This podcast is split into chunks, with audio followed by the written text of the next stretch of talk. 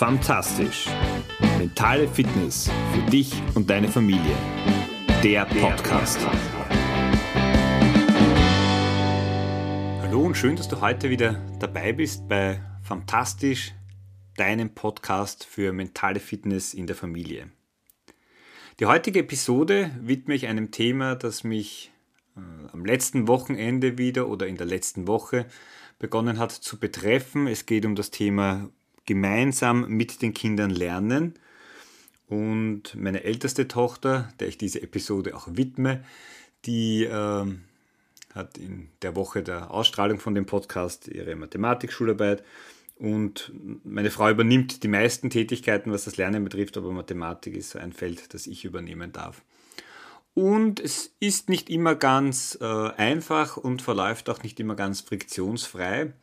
Und das hat mich dazu bewegt, nachdem ich aus vielen Gesprächen mit Freunden und Bekannten weiß, ich bin da nicht ganz alleine äh, mit diesen Empfindungen und den Kindern geht es auch nicht super.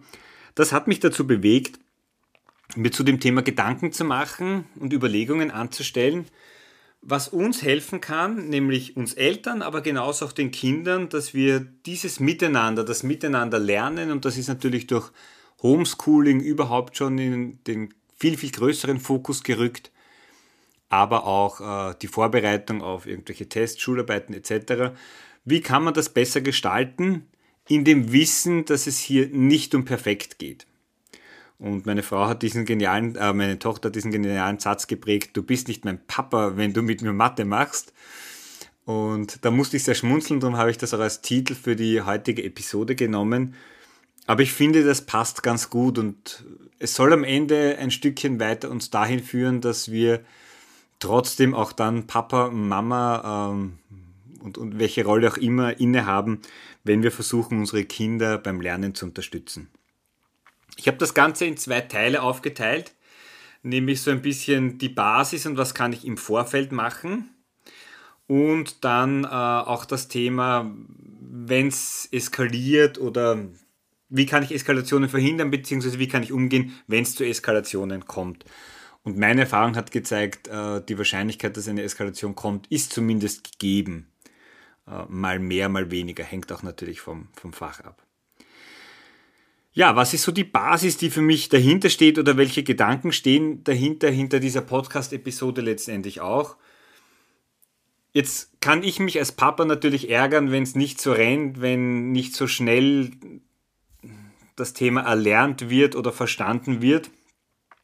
Das ändert aber nichts.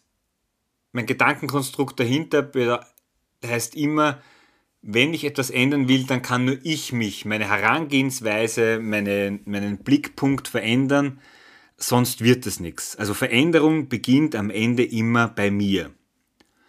Und wenn ich mir das Thema anschaue, dann habe ich mal so einige Punkte mir rausgearbeitet für die Vorbereitung. Was kann ich im Vorfeld machen, wenn es um das Lernen, um, um das Erlernen von unterschiedlichen Themenbereichen geht. Das sind so zehn Punkte. Das erste ist einmal die Erwartungshaltung. Die Erwartungshaltung, dass es nicht perfekt laufen muss. Es kann perfekt laufen, äh, aber das muss es nicht. Also je niedriger ich die Erwartungshaltung habe, desto geringer ist auch die Gefahr, dass ich da enttäuscht werde. Nona ist es im Idealfall ohne Streit, es läuft harmonisch ab und es rennt perfekt. Aber wenn es so einfach wäre und so perfekt laufen würde, dann würde ich jetzt nicht drüber reden. Also überleg dir, mit welcher Erwartungshaltung gehst du in das Thema rein. Der nächste Punkt ist, ähm, dass du dir auch vielleicht Gedanken machst ähm, oder dich selber in die Stimmung bringst, dass es gut wird. Dass du die Einstellung hast, es wird heute gut funktionieren schon am Start und das kann man sich auch gemeinsam sagen, du, wir schaffen das heute, die nächste Stunde, das ist der nächste wichtige Punkt, es zeitlich auch abzugrenzen, auch dem Kind transparent abzugrenzen, also wie lang machen wir jetzt und dann ist Pause oder was anderes, die wird gut funktionieren. Wir werden das gemeinsam gut schaffen. Also diese Einstellung zum Start ist, denke ich, ganz, ganz wichtig. Eins vorweg natürlich, jeder von uns hätte auch was Besseres vor. Ja, ich könnte auch in der Stunde, weiß ich nicht, laufen gehen, ein Buch lesen, kochen, worauf auch immer ich Lust habe. Nur genau das ist beim Thema Einstellung vielleicht schon ein Punkt, den wir hinterfragen sollten. Ist das wirklich die richtige Einstellung, wenn ich sage, ich habe eigentlich was Besseres vor? Also darauf einlassen, schaut vielleicht ein bisschen anders aus. Das war der dritte Punkt. Der vierte Punkt ist einer der Sätze, den du von mir schon kennst, den ich sehr, sehr gerne mag, weil er viel Bedeutung und Wahrheit für mich beinhaltet. Betroffene zu Beteiligten machen. Bind dein Kind, in meinem Fall meine älteste Tochter, ich kann sie mit einbinden und sagen, du, wie bewertest du unser, unser Lernen miteinander? Das kannst du mit einer Skalierungsfrage machen, auf einer Skala von 1 bis 10. 1 ist Katastrophe, 10 ist perfekt.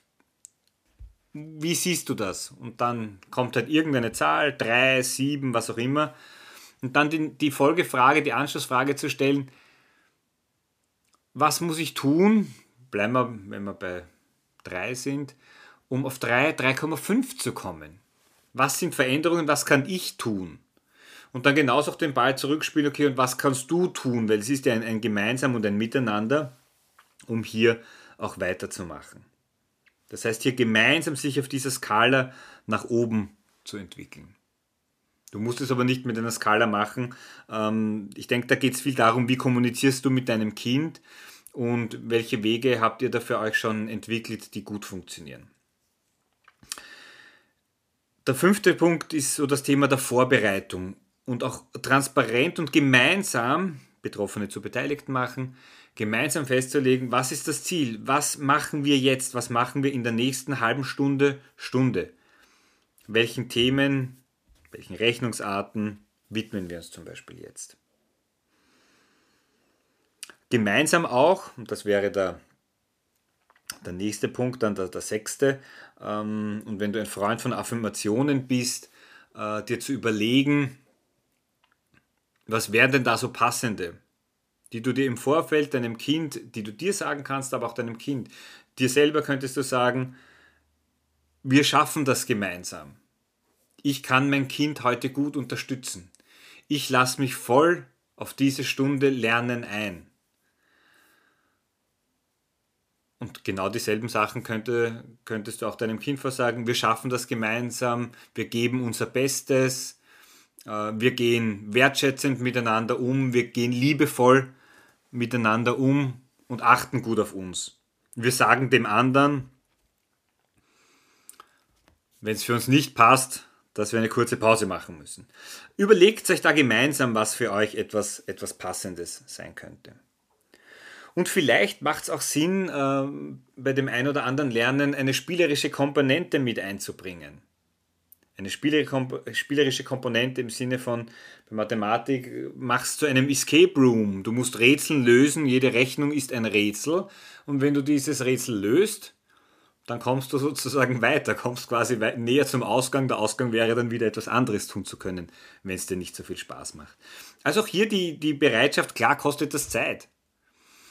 Aber die Frage, die ich mir in den letzten Tagen immer wieder gestellt habe, wie viel Leerlauf kreieren wir letztendlich selber durch den Streiten, durch eine Eskalation, bis es dann wieder von den Emotionen runterkommt, ob nicht vielleicht im Vorfeld investierte Zeit durchaus auch sinnvoller sein könnte. Also das spielerische Gestalten so als siebter Punkt.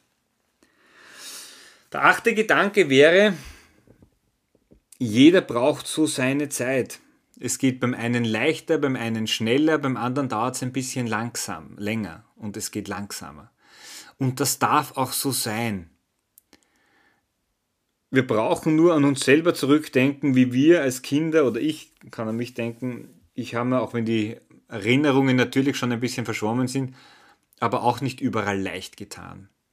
Und so hart es klingt, und das versuche ich meiner Tochter immer wieder mitzugeben, die Dinge, die wir uns schwerer erarbeiten müssen, sind am Ende oft viel, viel wertvoller, weil wir dadurch auch die Tugend, dieses Ich kann mir etwas erarbeiten, ich kann mir etwas beibringen, viel, viel besser lernen, als wenn uns alles zufliegt. Natürlich ist es angenehmer, wenn das alles schon quasi drinnen ist und, und die Lösungen immer da sind.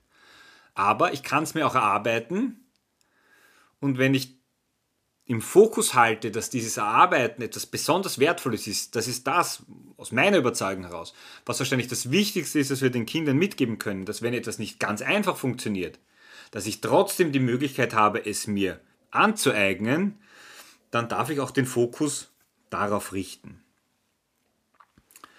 Der neunte Punkt, ein nicht ganz unwichtiger, auf die Pausen nicht zu vergessen. Ich merke das selber, wenn es dann gut läuft, dann will man noch und noch und noch machen, rechtzeitig auch den Cut zu machen.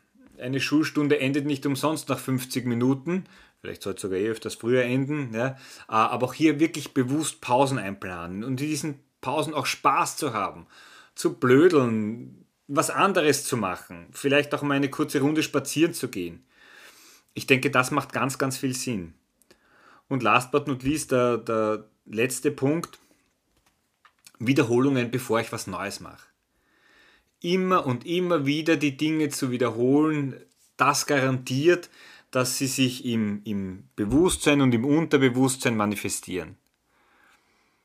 Die Wiederholung ist für unser Gehirn etwas ganz Entscheidendes, um einfach in tiefere Ebenen sickern zu können. Erst dann, wenn ich mir etwas öfter und öfter vorsage, wenn ich öfter dieselbe Lösung äh, finde, beziehungsweise mir, mir äh, abrufen kann, weiß ich, dass ich irgendwann einmal es auch verstanden habe. Also das so zu den Punkten äh, der Vorbereitung. Das ist die Theorie und das kann jeder für sich machen. Und ich verspreche euch, dass sie Sinn machen und dass es einen Unterschied macht, wenn ihr euch so vorbereitet.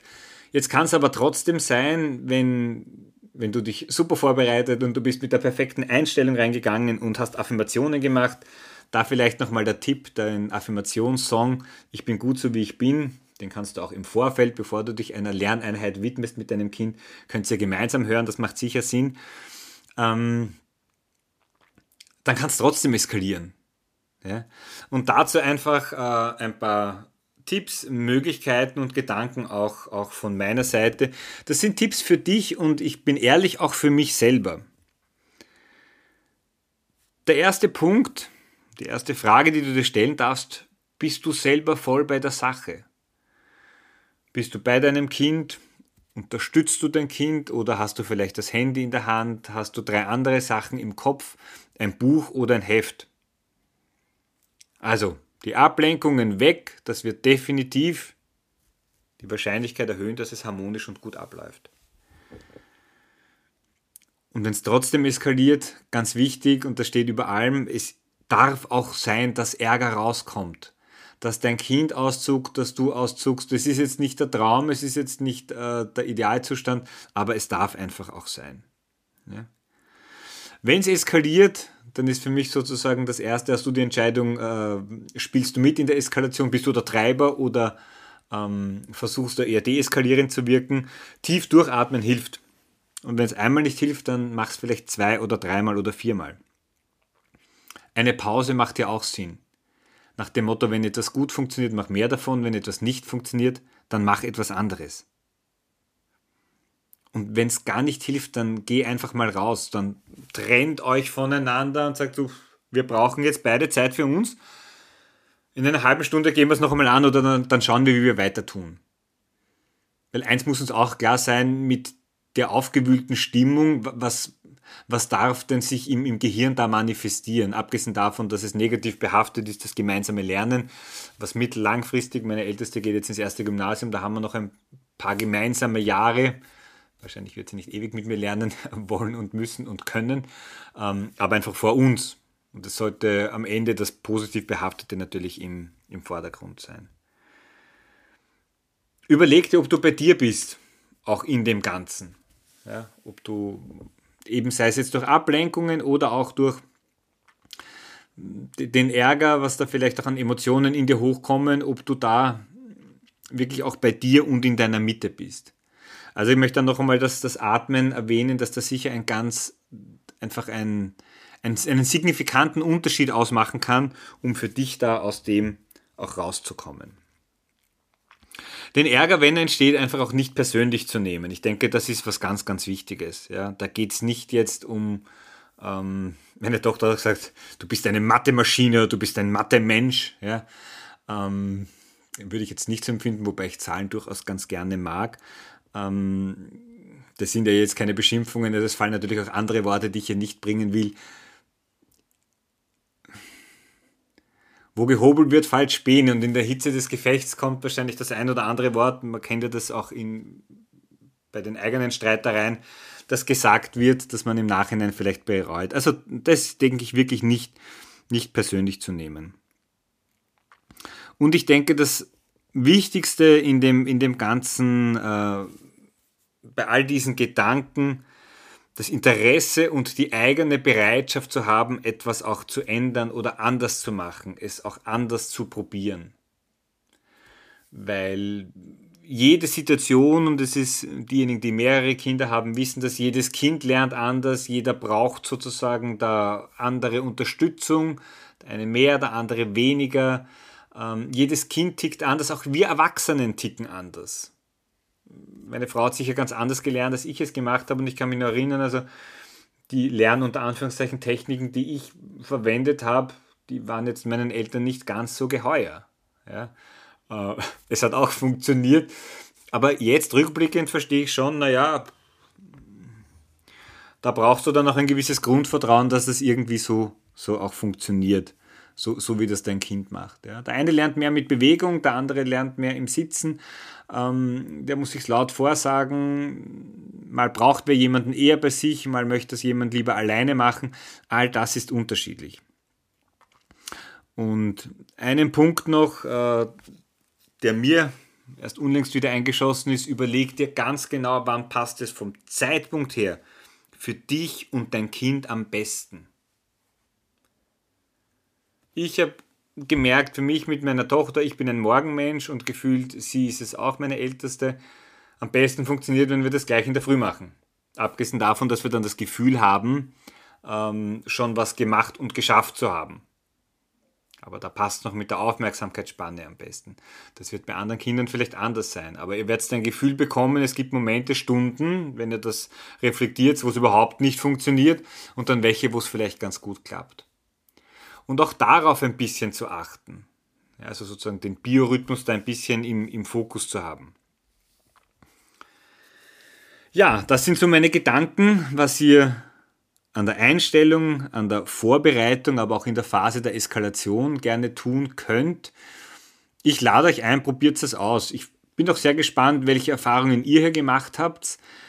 Es sind das Anregungen von meiner Seite. Ähm, würde mich interessieren, was ihr von dem umsetzen könnt oder wollt, wo ihr merkt, hoppala, das bringt mir was weil dann kann ich da für mich selber auch noch weiter in die Tiefe gehen und ich werde es mir danken und vor allem auch meine Tochter gemeinsam, wenn ich mit ihr äh, mich dem ein oder anderen Thema widme. In dem Sinn wünsche ich euch eine, ja, weiß ich nicht, ob ich euch eine lernreiche Woche wünschen soll, aber eine Woche mit vielleicht einer anderen Herangehensweise an das Thema äh, gemeinsam lernen mit euren Kindern. Ich freue mich, wenn wir uns nächsten Mittwoch wiederhören und wenn euch die Episode gefallen hat, dann könnt ihr die natürlich auch gerne an Freunde, Bekannte weiterleiten, die mit ähnlichen Herausforderungen aktuell konfrontiert sind. Ich wünsche dir eine fantastische Woche. Ciao!